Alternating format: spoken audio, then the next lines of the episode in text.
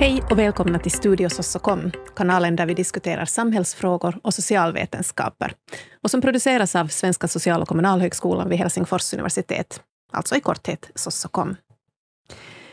Traditionellt brukar man säga att universitetet har tre uppgifter. Forskning, undervisning och samverkan med samhället. Och det är den här så kallade tredje uppgiften som vi ska diskutera här idag.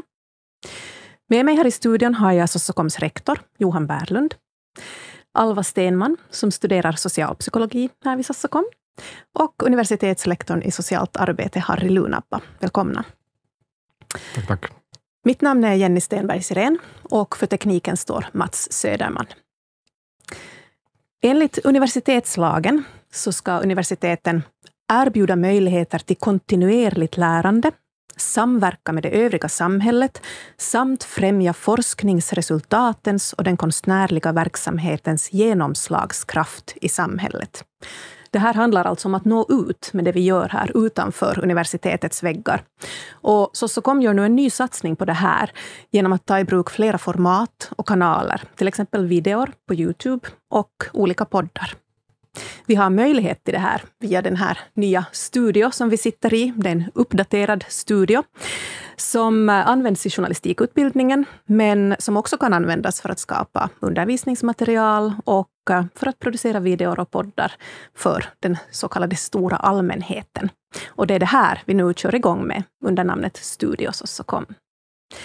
Johan, varför gör Sossokom en sån här satsning? Tack Jenny för, för den goda frågan. Det är klart att i och med att vi har ett faktiskt riksansvar för journalistutbildningen i, i, Finland på svenska, så var det nödvändigt att förnya tekniken här. Och det har då Konstsamfundet och Helsingfors universitet möjliggjort med ett generöst bidrag. Och nu har vi nya möjligheter på, på många sätt. Eh, journalistutbildningen i sig kräver ju att vår teknik som vi jobbar med här på högskolan har samma kvalitativa nivå som ute i det verkliga arbetslivet, så att det var ett nödtvång att satsa lite på, på studion. Och det har vi här under, under resans lopp sen insett att det ger oss en massa andra möjligheter också, särskilt då inom eh, området för samhällelig växelverkan. Eh, jag är själv övertygad om att ju mer Sossocom syns ute i samhället bland eh, presumtiva un, eh, studerande eh, i svensk Finland, desto bättre mår, mår, mår högskolan.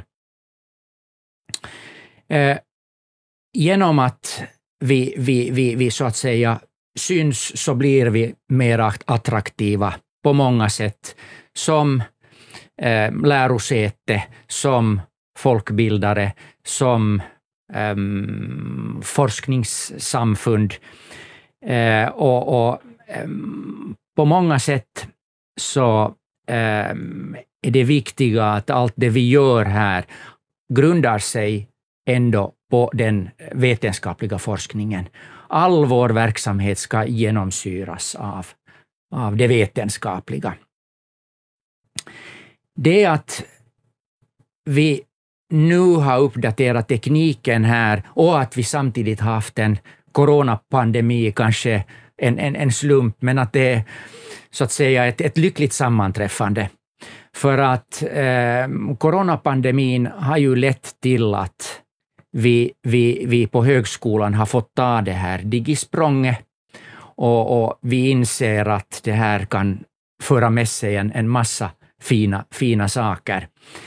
Eh, det är att vi nu har tekniken att skapa Studio Sossokom, så, så ger oss ofantliga möj möjligheter. Eh, och det som vi nu ser, och kanske det här är det första programmet, hur vi börjar att säga, utnyttja den här möjligheten i en ännu högre utsträckning. Det är klart att samhällelig växelverkan har ju alla på högskolan, talar jag om de anställda, sysslat med ren i åratal, men vi får kanske en, en lite ny vinkel på, på det hela, en, en eh, bättre genomslagskraft och, och större, större synlighet. Harry Lunabba, du är ordförande för Nämnden för samhällskontakter, som alltså kom med initiativet till Studios och kom och till att vi ska börja göra innehåll för, för nya plattformar och kanaler. Vad är din förhoppning? Ja, jag har ju väldigt många förhoppningar kring den här verksamheten. Det är egentligen, det är egentligen två saker jag, jag tänker på. Delvis i, uppdraget som, som ordförande för Nämnden för samhällskontakter så värnar ju för vår kommunikation utåt och jag, och jag tycker att den här studion är en ypperlig möjlighet för oss att kommunicera på ett, på ett nytt sätt och också på ett sådant sätt som liksom erbjuder bra kvalitativt innehåll. Vi, vi har en, vi har en, en det där en väldigt bra studio som har en väldigt bra ljudkvalitet och, och, och genom att använda den här så, det där, så, så kan, kan, vi, kan vi komma ut med, med, med våra budskap och, och, helt enkelt informera om det som vi, vi håller, håller på med här. Så det är liksom en bit här. Men sen har jag också nog pedagogiska ambitioner med den här verksamheten och, och i bästa av världen så kommer de här två att sammanfalla. Och det där, tanken alltså är det att det här Studio så, så kom så, så, det, så vi, vi, kommer att ha en kanal och kanalen kommer att producera innehåll och det här, det, det här innehållet som vi producerar här på kanalen så handlar delvis uttryckligen om sånt som vi ämnar då, då, då det där göra för att kommunicera utåt. Men tanken är också det att, att i och med att vi gör den här typen av verksamhet, att nu, nu, nu sitter vi här till exempel i studion och har den här upplevelsen, så hoppas jag att det här ska också generera en sådan aha-upplevelse för lärarna, att kunde, det här också ska kunna utnyttjas i, i undervisningen. Och, det där, och jag tänker att kanalen kan vara en slags förebild för digital innehållsproduktion som också kan, kan komma in som ett, som ett pedagogiskt verktyg. Och I de bästa av alla världar, jag tänker inom några år, så tror jag att vi är i en sån situation där vi både har alltså uh, sånt material som vi har producerat ut, uttryckligen för att kommunicera utåt, som kan användas i undervisningen. Men sen tror jag också att en del av det undervisningsinnehållet är också sånt som vi kan gärna publicera på kanalen och göra det tillgängligt för, för, för, för alla. Så här är två liksom ambitiösa målsättningar, en pedagogisk och en sån här samhällskommunikationsmålsättning och, och i bästa av världar så kommer de här två att sammanfalla. Jag tror väldigt starkt på det här att vi, vi gör rätt, rätta saker just i rätt tid. Så du är inne på det här också med livslångt lärande som finns inskrivet i universitetslagen alltså, att vi ska göra? Alltså absolut, och, och, internet finns ju där ute och internet finns, det finns massa innehåll på internet. Och det där är helt ett sådant konkret exempel som jag till exempel ofta har funderat på, att, att hur pratar man om mitt eget forskningsområde, genus och maskuliniteter på internet.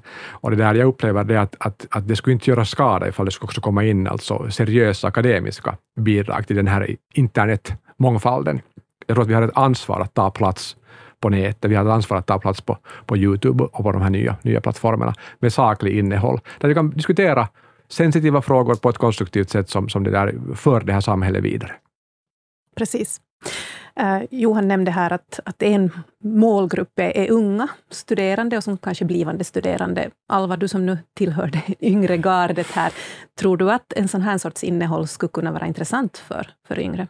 Jag tror absolut det och jag, jag, tror också på det här som Harry sa, att det finns, det finns utrymme för mer liksom, här vetenskapligt material. Och om man tänker så där att, att uh, poddar och videor överlag så är ju jätte, det är ju det man spenderar mycket tid på också så här. Som ung, jag tycker att jag hör åtminstone jättemycket på, på poddar och sådär. Och ofta faktiskt med samhällsrelevanta teman.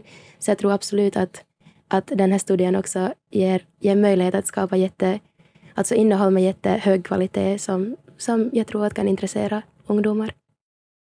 Precis, jag ska ännu ställa den frågan till dig Harriet. Vilka målgrupper ser du att vi har? Ja, så, så kommer ju en, en, en bred helhet med ganska många olika målgrupper och, och vi har för tillfället ganska, den ambitionen att vi, har en, vi ska skapa en kanal som är som är nordisk. Eh, Språket är på svenska, vi kommer säkert att ha också innehåll på engelska i något skede, men, men, men vi, vi kör med svenska och då tänker vi att vi vill nå en, en bred nordisk publik. Men helt sen så explicit så tänker jag nog att absolut så, så det här är en marknadsföringskanal för våra kommande studerande, blivande studerande, och jag tycker att vårt innehåll ska vara sånt som tilltalar en yngre, yngre publik.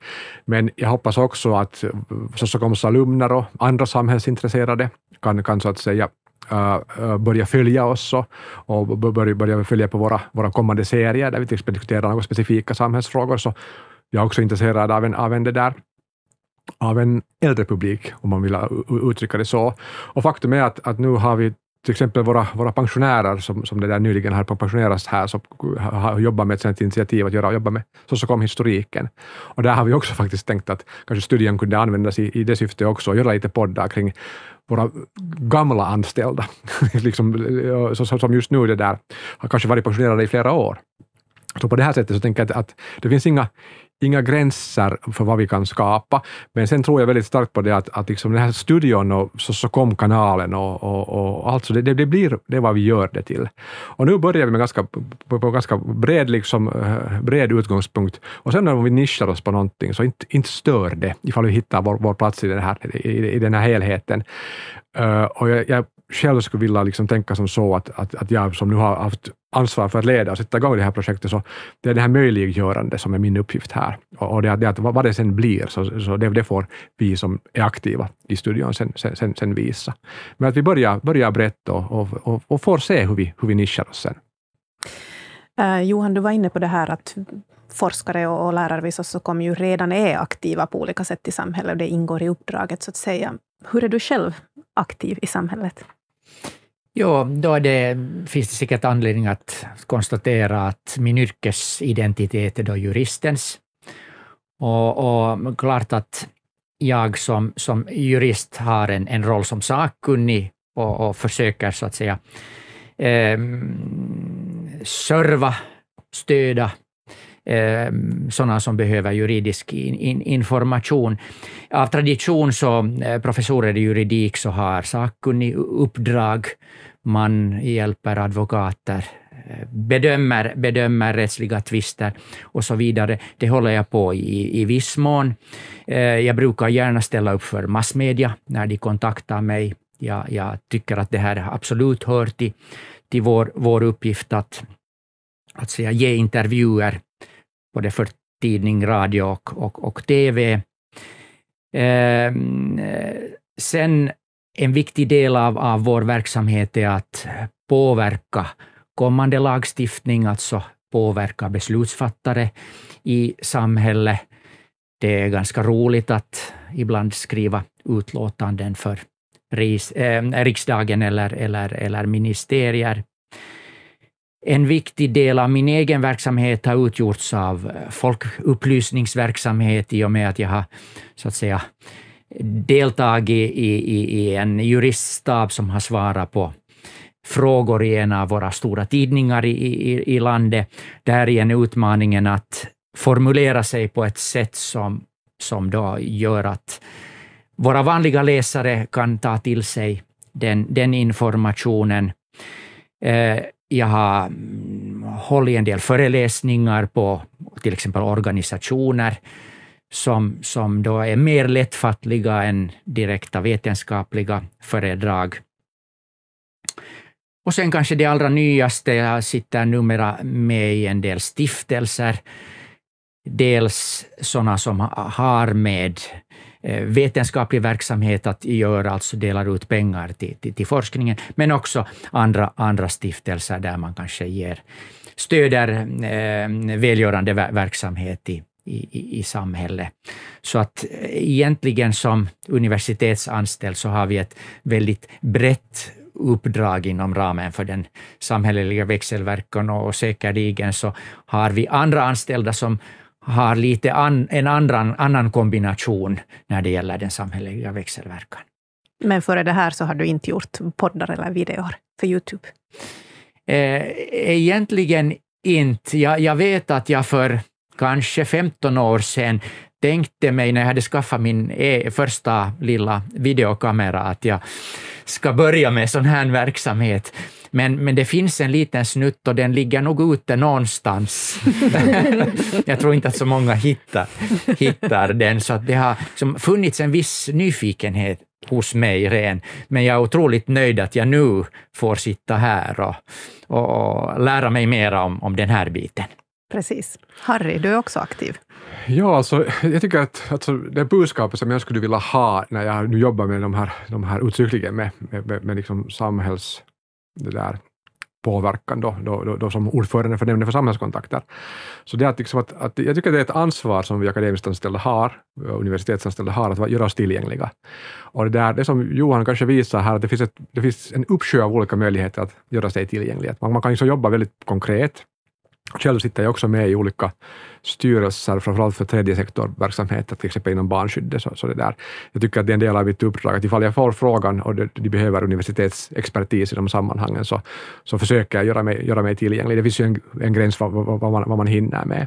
Sen tror jag att det är absolut viktigt det att vi alltså kommunicerar. Och, och det, att, det, att, liksom, det är att, att ställa upp när, när, när journalister frågar, och, men att också den här kanalen som möjliggör ju att vi kan alltså komma direkt med, med, med vårt budskap. Det är också en, också en ytterligare sak. Och sen tror jag att, att det finns liksom överhuvudtaget liksom en sån här, ett ansvar att liksom delta. Och det handlar just, tycker jag, om det här att man liksom gör sig tillgänglig, att, att, att, att, att ingen frågar ifall man inte vet om dig. Och, det där, och, och hur man blir, blir involverad till exempel i politiskt beslutsfattande, att man måste liksom lägga, lägga ha, ha, ha, ha, hakan fram och det där. Det är liksom vårt ansvar. Så mycket tycker jag handlar om den att, att man har den inställningen att man gör sig tillgänglig och så kan man gott och väl liksom välja som akademiker att hur, man, hur man gör sig. Alla behöver inte göra allting. Men att själv har jag nog gjort nästan det mesta. Man kan, det, det, det, det, som, det som du räknar upp här, att, att jag har liksom då deltagit i, i, i tidningsinslag sitter i de här, de, de här, de här styrelseuppdragen. Och sen har jag nog sån här personlig målsättning att minst en gång i månaden ha en expertföreläsning någonstans. Att, att nu, nu håller takten i sig. Att, att det där, alltså augusti, september, oktober så har jag, har jag föreläst för skolsammanhang kring mitt eget forskningstema och det är en sån personlig målsättning som jag, som jag har lagt åt mig. Och det, där. Det, är nästan också lite roligt att, att se, se att den förverkligas. Mm. Vissa månader kan, kanske kan det vara två och så behöver man inte jobba någonting extra på under december månad. Men att, att göra sig tillgänglig, det är det det handlar om. Precis, jag håller helt med och jag upplever också att det, det ingår i vårt uppdrag att vi ska vara tillgängliga och att vi ska kunna ställa upp när folk frågar oss. Det som jag själv upplever som en viss utmaning eh, när man talar eller gör någonting inför en icke-akademisk publik är ju den här nivån på innehållet man kommer med. Att det ska vara korrekt och det ska vara vetenskapligt men ändå lättbegripligt. Och, och det funderar jag på, Alva, du som nu kan tänkas vara en målgrupp som ska kunna lyssna och titta på de här videorna och poddarna som vi gör. Hur enkelt upplever du att det behöver vara, eller får det vara svårt? Mm. Alltså där, ur en ung persons perspektiv så tror jag inte att det där är ett så stort problem egentligen. Jag tror absolut att det finns någon slags gyllene med, medelväg så där att det kan vara både akademiskt men samtidigt lättsmält. Mm. Mm. Nu ställer jag dig en lite knepig fråga här, men nu när du har studerat här vid Sossakom ett mm. tag och haft väldigt många olika lärare, upplever du att eh, personalen här har den här förmågan att göra innehåll lättillgängligt och intressant? Jag upplever nog att, att många har det, men sen finns det nog absolut och, och en del som kanske inte klarar alltid av att, att um, undervisa på en så här lättsmält nivå.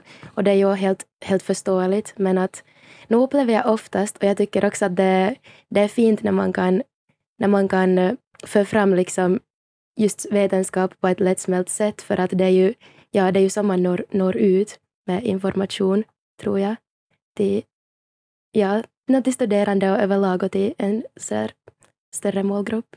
Precis. Och tanken med den här kanalen är naturligtvis att det inte behöver vara lättsmält. Det får vara också svårsmält om vi vill se det som så. Men Johan, det här är ju en viktig fråga. Alla kanske inte känner sig bekväma med att producera innehåll för nya plattformar och definitivt har inte alla gjort videor eller poddar tidigare. Hur tänker du kring det här? Ja, så har det ju varit av tradition att man kanske är lite rädd för, för det nya. Men jag skulle tro att coronapandemin har, har, har mm, lite underlättat situationen. Så de flesta av, av lärarna har ju blivit tvungna att ta det här digisprånget och, och, och blivit så att säga tvingade att under en väldigt kort tid lägga om sin undervisning så att man använder sig av digital teknik. Och jag, jag hoppas att det att många har klarat av det här också gör att rädslan kanske är lite mindre för att komma in i, i studion. Så tycker jag att, att eh, alla mår gott av att ha lite nyfikenhet också inför det, det nya. Jag tycker själv att även om man, man känner sig lite osäker, så är det väldigt spännande att få testa på, på nya saker. Så jag tror att vi också genom de goda exemplens makt får allt fler att känna sig bekväma i att göra det här på ett lite nytt sätt. Så att jag, jag, jag har nog en, en, en tro till att, att vi kommer att se allt fler av våra kollegor, till exempel i, i den här studien. Ja, men jag tror också att det här är någonting som vi Typ inom, inom Socom jobbar också aktivt med att skapa den här känslan av trygghet. Och det där, och, alltså ett, ett led i arbetet är att när vi har den här kanalen så jag försöker åtminstone liksom försöka nå så många, eller locka så många, många, många personer som möjligt till studion för att få den här erfarenheten och också på det sättet, det sättet liksom bli blir det där tryggare med, med den erfarenheten. Och hittills kan jag säga att alla som har besökt studion har kommit med åtminstone en idé hur de kan använda det i sitt eget arbete. Det är en sak. Men sen tror jag att det här tekniska liksom är också en sån här sak som alltså Alltså jag, jag, jag, tycker att vi har tyvärr haft en lite sån där, sån där lat förhållningssätt till digitalisering. Och det handlar alltså uttryckligen om en sak som jag tycker själv att är lite motbjudande. Det Är det att man liksom är på en föreläsning någonstans och så blir man filmad med dålig utrustning och kanske, kanske med dålig ljudkvalitet. Och jag tycker att det är en otrygg känsla av att, att det som jag, jag har liksom utvecklat för att passa i ett sammanhang, sen läggs ut på nätet sådär bara. Och man överhuvudtaget värnar inte om till exempel hur jag ser ut eller hur jag låter. Eller om jag råkar säga någonting, ett exempel som, som, som, som kanske inte, inte där landar bra. Och så är det där ute på nätet. Så jag tänker det, det, det och för mig har det att, att jag har lärt mig att filma mig själv och göra podcaster och, och lite förstått hur det här, liksom, hela studiotekniken fungerar, Det innebär att jag har fått en känsla av kontroll. Och nu kan jag istället för att liksom vara utsatt för det, för, för det digitala världen, så, så, kan jag kontrollera det och producera själv. Så den här känslan som jag vill att vi ska förmedla är att när man kommer till studion så det är en trygg atmosfär, här kan man påverka sitt innehåll och det här innehållet blir bra. Det blir bra kvalitet. Du kommer att se ut som dig själv, din röst kommer att låta bra och ifall det är på det sättet att du, du snöar in dig på, på, på en tematik och, så, så, så, har vi förutsättningar att producera det. Så, så, så att, vi, att vi klipper helt enkelt det så att den där pedagogiska röda tråden är, är fungerande. Och den känslan tror jag att kommer att generera till det att, att folk vågar ta, ta, ta, ta steget ut. Men här gäller det nog att, precis som Johan säger, att också vara nyfiken. Och, och det att om man nu har den inställningen att jag är så dålig på teknik, så jag tycker att den, den inställningen borde man nog ändra, för att det handlar inte om teknik, det handlar faktiskt om kreativitet. Och, jo, man måste lära sig nya saker, men det är ju det som universitetet handlar om, att lära sig nya saker. Så, så i, i sådana banor jobbar jag åtminstone. Skapa trygghet och, och en känsla av kontroll. Johan? Om jag ännu kort får fortsätta. Eh, jag tror att vi alla inser att gör man saker på ett nytt sätt så får det ta mer tid. Så att det, det mm, är klart att det att vi, vi, vi börjar jobba på ett nytt sätt, så det kommer att kräva lite mer tid av oss. Och det andra är att, att vi har det tekniska stödet här, så att det finns en, en och flera personer i huset som hjälper till. Man är inte ensam med den nya tekniken. Precis. Och vi har ju också en hel journalistutbildning här som också kan ge både innehållsligt och tekniskt stöd. Och journaliststuderande kommer naturligtvis att använda den här studien och producera innehåll inom ramen för sina studier. Men det är också meningen att alla studenter här vid Sossokom ska få använda studien och göra eget innehåll. Tror du, Alva, att det finns intresse för det? Ja, det tror jag nog absolut. Jag vet att många studerande, många av mina kompisar håller redan nu på med och producerar all, alla sorters innehåll och är jätteduktiga också på det. Och med tanke på hur fin den här studion är och allting som den ger möjlighet till så, så tror jag att det är helt, helt super. Och jag hoppas att, att tröskeln är ganska låg för att, våga, för att man ska våga fara hit och, och ja, våga producera någonting. För på det viset så ja, får, vi den, får vi som mest nytta av den här studien också. Och precis som Johan sa här tidigare så, så nu under corona särskilt, och det har varit ganska populärt att, att med det här digisprånget att många har just börjat våga lite mera och mm. sådär. Så jag tror att, att det här var också en jättebra tidpunkt för att, ja, mm. för att utveckla den här studien. Precis. Med de kloka orden ska vi sätta punkt för den här diskussionen. Tack för att ni kom hit och diskuterade med mig. Följ gärna Studios och så kom på Youtube och på olika poddplattformar så småningom och ta del av intressanta samhällsdiskussioner från Svenska social och kommunalhögskolan.